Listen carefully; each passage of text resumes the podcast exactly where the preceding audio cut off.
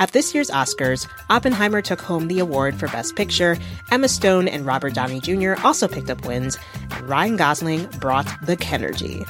For a recap of all the highlights, listen to the Pop Culture Happy Hour podcast from NPR. Live from NPR News in Washington, I'm Korva Coleman. Fighting continues in Gaza between the Israeli military and Hamas militants. Israel is still bombing the enclave. Relief groups say there's nowhere safe for Palestinian civilians to go. The World Health Organization says the death toll is going to climb because of disease. NPR's Ari Daniel says the WHO has assessed infectious disease conditions in Gaza.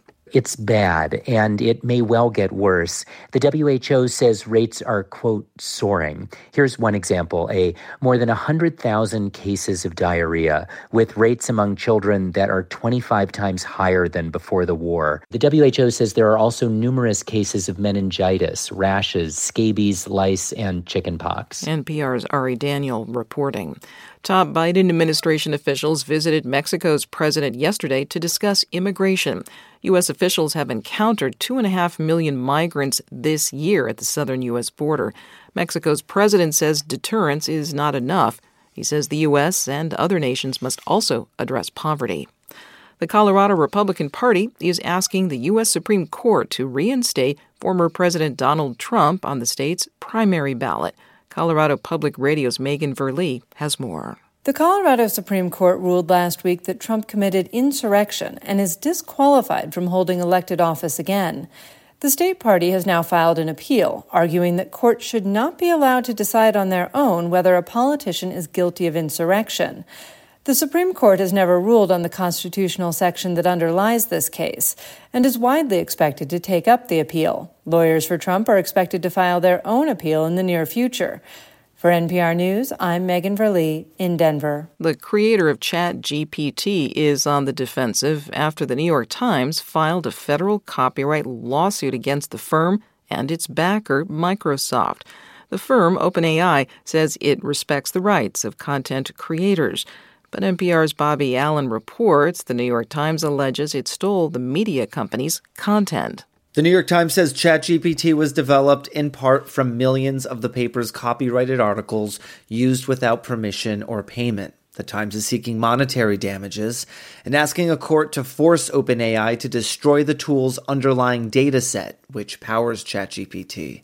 OpenAI has defended its data harvesting under a legal doctrine known as fair use, which allows for copyrighted works to be used without permission for things like academic research or commentary.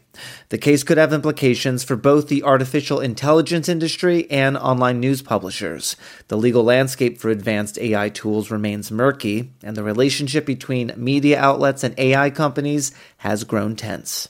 Bobby Allyn, NPR News. You're listening to NPR News from Washington. Flooding and mudslides from heavy rain in Democratic Republic of the Congo have killed more than 60 people. Officials say the death toll is rising as more areas are searched in southern and eastern DRC.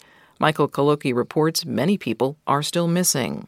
Rescue efforts are underway to find those who may be trapped in houses that were crushed by debris from landslides triggered by torrential rains. Several people have been displaced after floodwaters damaged their homes, while transport was hindered after roads in various areas were submerged.